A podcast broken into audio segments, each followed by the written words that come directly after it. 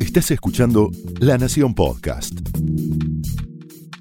A continuación, el exitoso ciclo de entrevistas de La Nación Más, ahora también para escuchar. Esto es Conversaciones.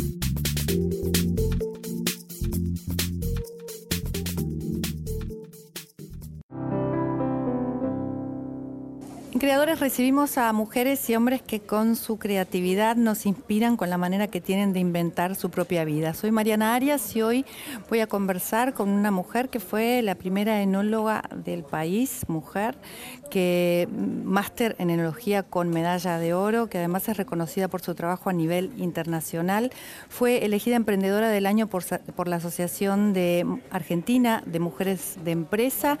En diciembre de 2015 tomó su puesto como diputada por Mendoza, diputada nacional, puesto que dejó y al que renunció para poder ocuparse de lleno en este nuevo nombramiento como chair del Woman 20 aquí en Argentina.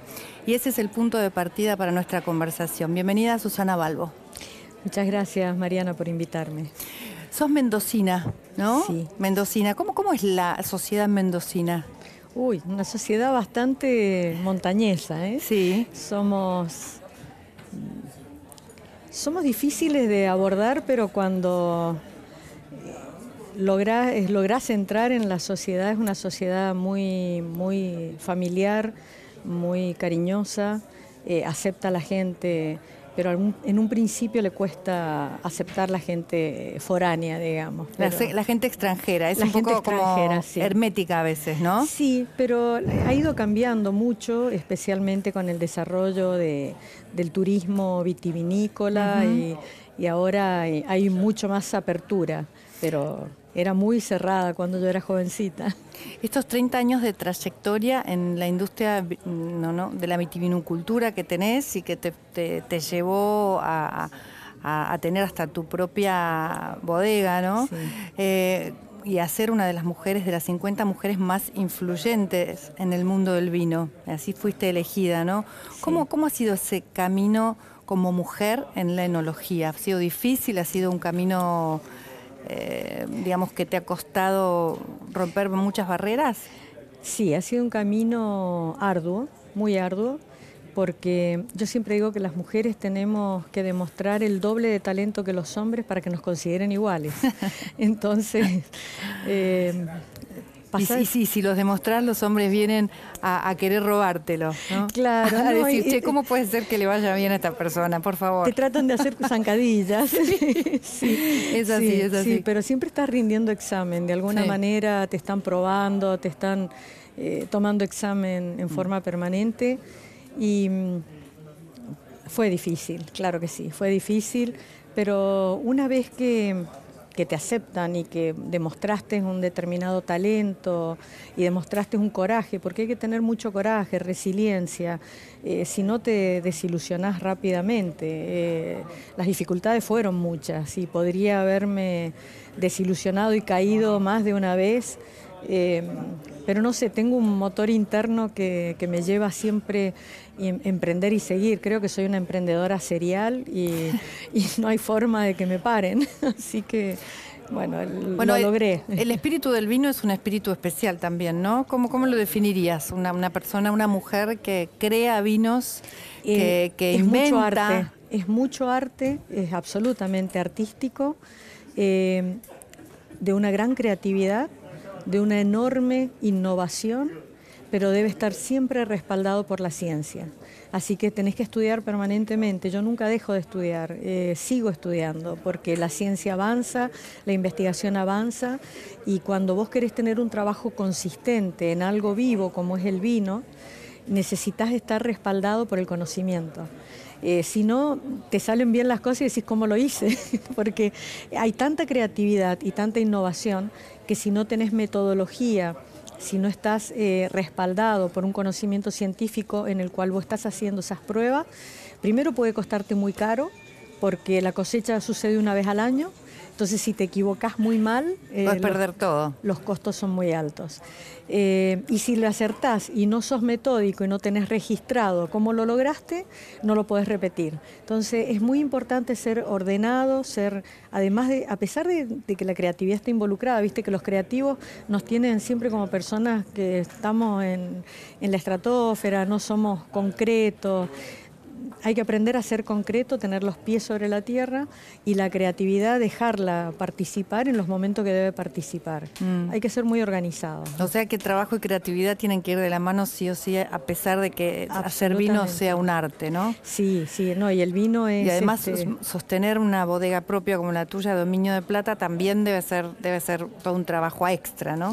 Enorme y de gran responsabilidad porque te das cuenta que tenés muchas familias que dependen de vos, eh, sos responsable de la influencia que estás haciendo en el pequeño lugar en que te desarrollás, eh, la gente te toma como modelo.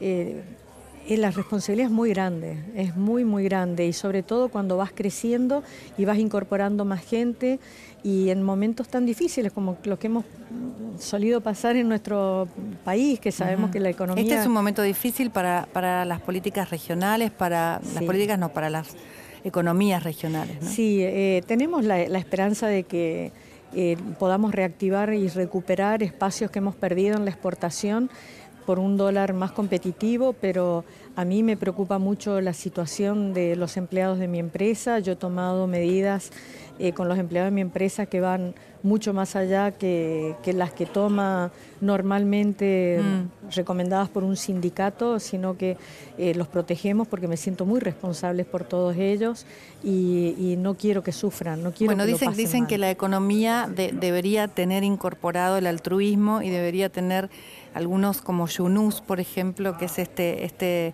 banquero de los pobres, ¿no? Eh, incorporado el altruismo, incorporado también la mirada hacia el otro, ¿no? Si, hubiera, si hubiera sido desde el, desde el vamos la economía con esa incorporación y, no hubiera cometido el error de pensar que el ser humano solo es egoísta, quizás estaríamos en otra posición y la redistribución de la, de la riqueza sería distinta, ¿no? Qué bueno que haces este comentario, porque yo he construido mi empresa desde nada, Mariana, desde cero y, con muy poca ayuda. Eh, muy poca ayuda, digamos, crediticia, porque he sido muy conservadora y le he tenido mucho miedo por los mm. altibajos de la economía. Sin embargo, siempre he tenido una visión eh, de de que no existe empresa exitosa si tus empleados no están mejor y que cada año estén mejor, que te puedan progresar. Entonces, nunca he sido de, estar fijándome de qué manera eh, se fijan los salarios, de qué manera, sino que siempre he buscado que ellos estén bien y les he dado em, y les puedo dar y les doy una, cantidad de retribuciones porque siento que se los debo, porque sin ellos yo no podría construir mi empresa. El material, el, valor de, que tenés del del recurso humano es el más importante de la empresa. El tiempo que vos eh, invertís en, capacitarlos, en enseñarles, en que ellos quieran a tu empresa, se sientan parte, que se sientan contenidos. La empresa tiene que ser un lugar de contención, un lugar donde el empleado pueda encontrar su solución a sus problemas, no solamente los problemas económicos, porque tiene su salario y la empresa pueda ayudarle a tener un crédito que no tenga intereses para que pueda arreglar su casa, cambiar su auto, que de hecho es una política que nosotros tenemos en la empresa, tiene que ser un lugar donde eh, por las horas que invertís tiene que haber un muy buen ambiente de trabajo, tiene que sentirse que son todos amigos, como una gran familia. Y yo lo siento como mi familia, lo siento verdaderamente como mi familia. Y yo creo que he logrado el éxito que he logrado por esa visión, por esa mirada que he tenido y he, tenido, he recibido una retribución enorme por tener ese tipo de mirada hacia la gente que trabaja conmigo y a la gente que está involucrada, directa e indirectamente, porque también cuando ahora ha sucedido... Susana, no, te quería preguntar, ¿cómo, cómo con toda esa visión, ¿no? ¿Cómo se te ocurre, o quizás, quizás por esa misma visión, hacer el salto a la política? Bueno, porque consideré que era el momento de retribuir a la sociedad todo lo que yo había recibido de la sociedad. Entonces eh, es un momento de retribución y es un momento también de mirar de otra forma la política. Eh, mi paso por la Cámara de Diputados me ha permitido darme cuenta que hay muchos diputados, con muy buenas excepciones, hay, muchos también con excepción. Consideremos que hay 257 diputados, eh, pero hay una gran parte de los diputados que legislan sin conocer la vida real. Yo digo que nunca han tenido que pagar un 931. todos los que somos empresarios sabemos que es pagar el salario de todos los meses y los impuestos que involucran todos esos salarios, ¿no? Fíjate todos los casos que hemos conocido de gente que ha evadido esos salarios, esos impuestos. Y no pasó nada. Y han formado otras empresas con esos con impuestos. Esos, con esos impuestos. Claro, entonces, y no pasó nada. Entonces vos te das cuenta mucho. ¿Va a haber un cambio de paradigma, decís, después de lo que estuvo pasando con respecto a la corrupción, a la corrupción en la Argentina? Yo no sé, tengo, eh, estoy un poco descreída de la política, ¿no? No sé, ojalá, ojalá que la ¿Dejaste la política directamente? O sea, ¿renunciaste a, este lugar, a este puesto de diputada nacional por Cambiemos y por Mendoza? Sí. Eh, decidiste dejarlo para eh, ser... Dedicarme al W20, a hacerlo seriamente, para que nuestro país tuviera un G20 exitoso. Contanos que, por qué es importante el G20 en la Argentina, que, pase por aquí, por aquí, por nuestro país? Mira, es, es, una, es una forma de poner a Argentina en el foco mundial, eh, internacional, eh, que todas las miradas giren hacia nuestro país y que se den cuenta que pertenecemos eh, a, a, una comunidad internacional y que tenemos deseos de interactuar con esa comunidad para un bienestar de nuestra, de nuestra ciudadanía. Eh, el G20 es una enorme oportunidad para el país porque todos están mirándonos, todos, y nos están mirando con los ojos de, cuál es el potencial de nuestro país. Entonces creo que podemos influenciar eh, la vida de la sociedad civil, no solamente de nuestro país, sino también de los miembros del G20 desde una mirada nuestra latinoamericana, que nos faltan tantas cosas, que tenemos tanta gente que la está pasando mal, eh, es una mirada mucho más humanística la nuestra, es una mirada que, fíjate el, lema, que es construyendo consensos para construir una sociedad, construyendo consensos para una, sociedad más sustentable y equitativa. Es una mirada eh, que otros países se dan el lujo de no tener. Alemania, que fue el capítulo anterior, eh, fue una mirada muchísimo más este, desde el punto de vista de las finanzas, de, las crisis económicas, pero no tiene esa mirada, por lo menos la que nosotros le hemos dado al W20, esa mirada humanitaria de visibilizar mujeres que están invisibilizadas, como las mujeres rurales. ¿Qué es el W20? Contanos. El W20 es un grupo de afinidad que trata los temas de la mujer. Mm. Todas mujeres, son mujeres. Somos mujeres. Más de 200 mujeres. En, las delegadas somos más de 200 mujeres, 250 delegadas. Se reunieron más de 200 mujeres aquí. Delegadas de los países eh, miembros, de los 20 países, digamos, de los 19 países miembros más la Unión Europea. Son 37 países. Esas son las delegadas oficiales. Pero durante el W20, el Summit, tuvimos 1.700 mujeres cada día increíble el impacto que pudimos hacer. Tuvimos más de 500 personas del extranjero que vinieron, vinieron de todas partes del mundo y entre ellas las 200 delegadas que vinieron de todos los países. Por primera vez el W20 tuvo representados todos los países miembros del G20 y tocamos todos los temas referidos a la mujer. ¿Cuáles fueron esos temas los fundamentales? Mira, eh, nosotros elegimos trabajar en cuatro ejes, que es la inclusión digital, la inclusión financiera, la inclusión laboral y la mujer rural como tracción del cambio de los países, especialmente los países emergentes y los latinoamericanos. Y todos están son transversales entre sí, porque si no hay una inclusión digital, la mujer no puede tener una inclusión laboral por los, los inconvenientes que la mujer tiene por el cuidado de la familia, por el cuidado del hogar, no puede tener muchas veces un trabajo full time, entonces tiene que acceder a trabajos que no están registrados, no tiene derecho a acceder a, una jubilación digna o no accede adecuadamente a la educación o no accede a tener una obra social. Así que imagínate, es de una, enorme importancia y en Argentina tenemos millones de mujeres en esas condiciones. Y tenemos muchas barreras, ¿no? Pero, pero vos decís que la principal barrera que tenemos es la educación, ¿no? Por supuesto. Recién, recién nombrabas un poco algunas de las cosas que culturalmente a las que nosotras estamos de alguna manera obligadas o, o, por, digamos, por cultura, ¿no? por obligación. Sí. Eh, ¿cómo, cómo, hacemos, ¿Cómo hacemos para cambiar esa, para transformar? La única forma es la educación y eliminar los estereotipos y las, este, eliminar los sesgos. Eh, educar a los chicos, no ir al extremo de lo que hoy se está buscando de la educación integral de género en la cual eh, ya estamos como borrando cuál es la realidad del, género, ¿no? Eh, yo creo que hay que eliminar los sesgos en el sentido de que la hija mujer obligadamente tiene que pensar que es la que tiene que hacerse cargo de la limpieza de la casa, del hogar, de atender la mesa, de preparar la comida. Eso ya no es más así. Ya no es más, pero todavía existe.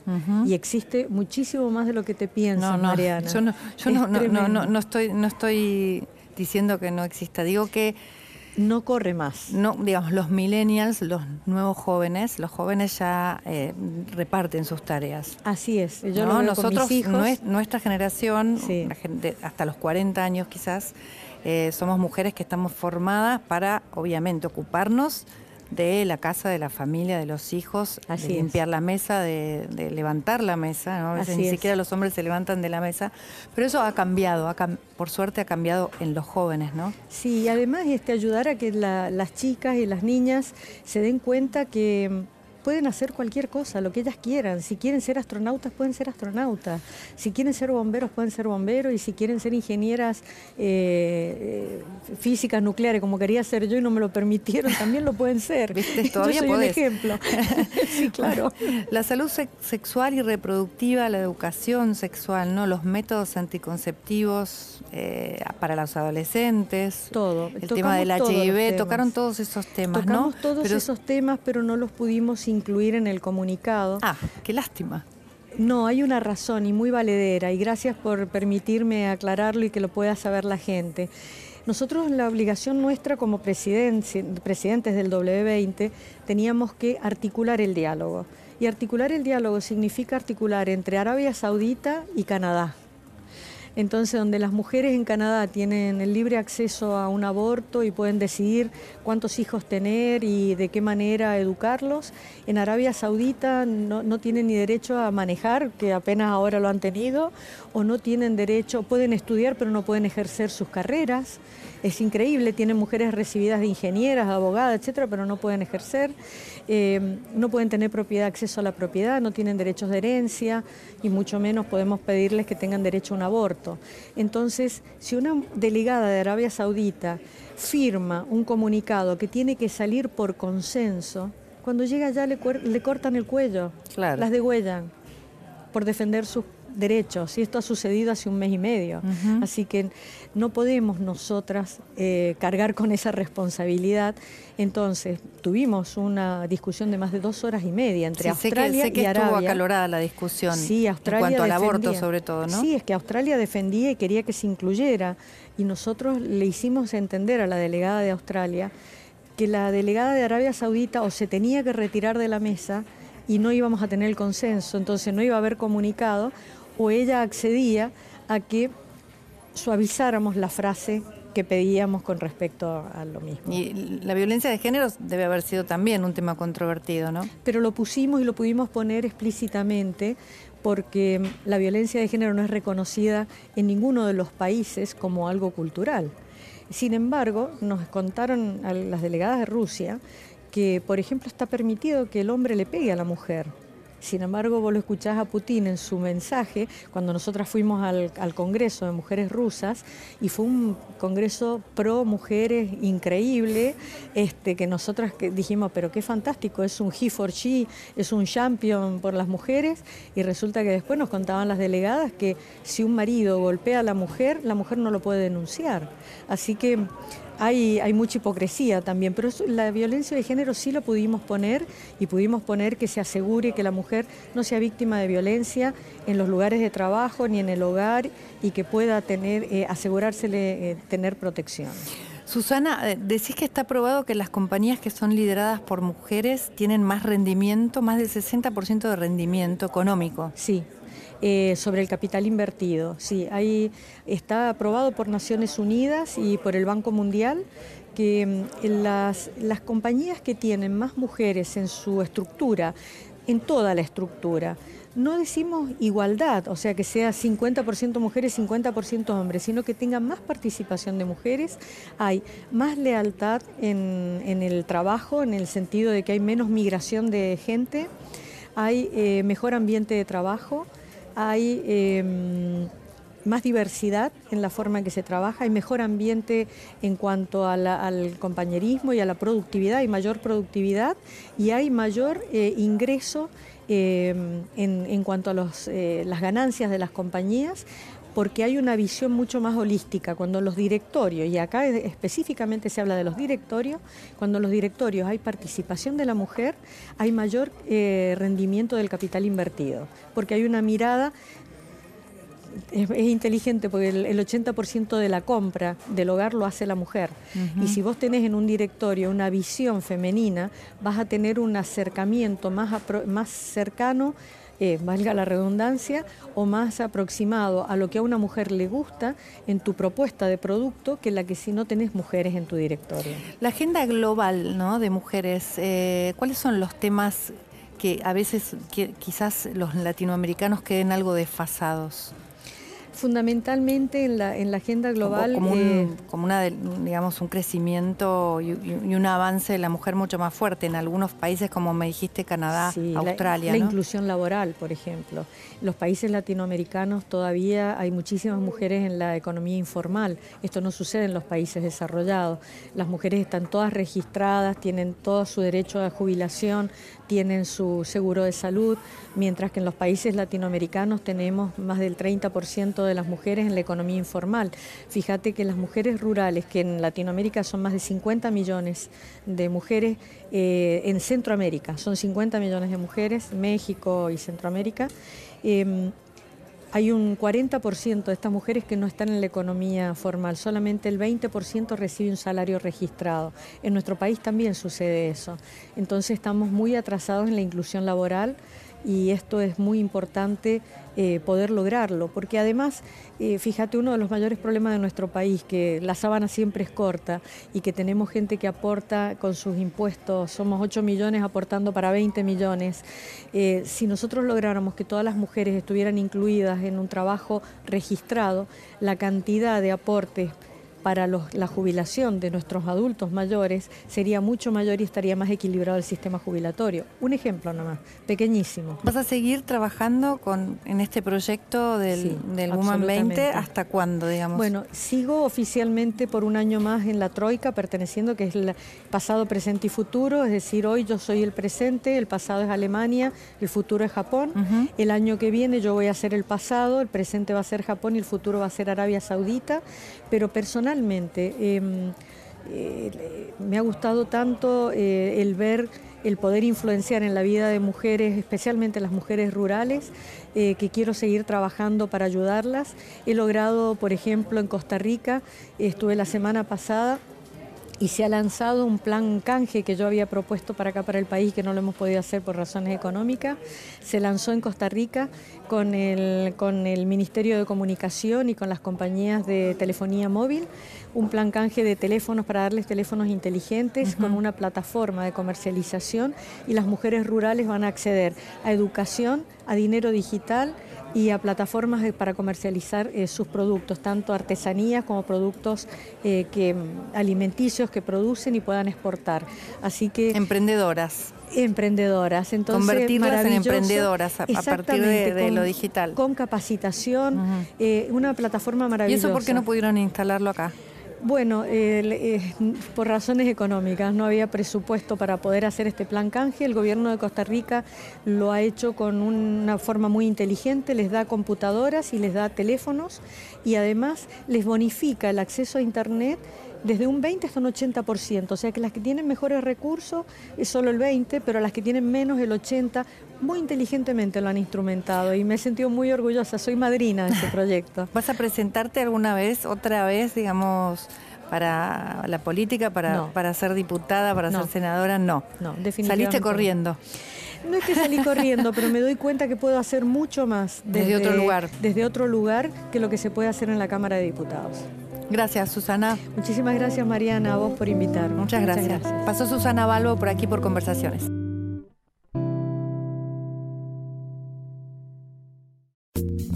Esto fue Conversaciones, un podcast exclusivo de La Nación. Escucha todos los programas de La Nación Podcast en www.lanacion.com.ar. Suscríbete para no perderte ningún episodio. Estamos en Spotify, Apple Podcast, Google Podcast y en tu reproductor de podcast favorito. Seguí escuchando La Nación Podcast.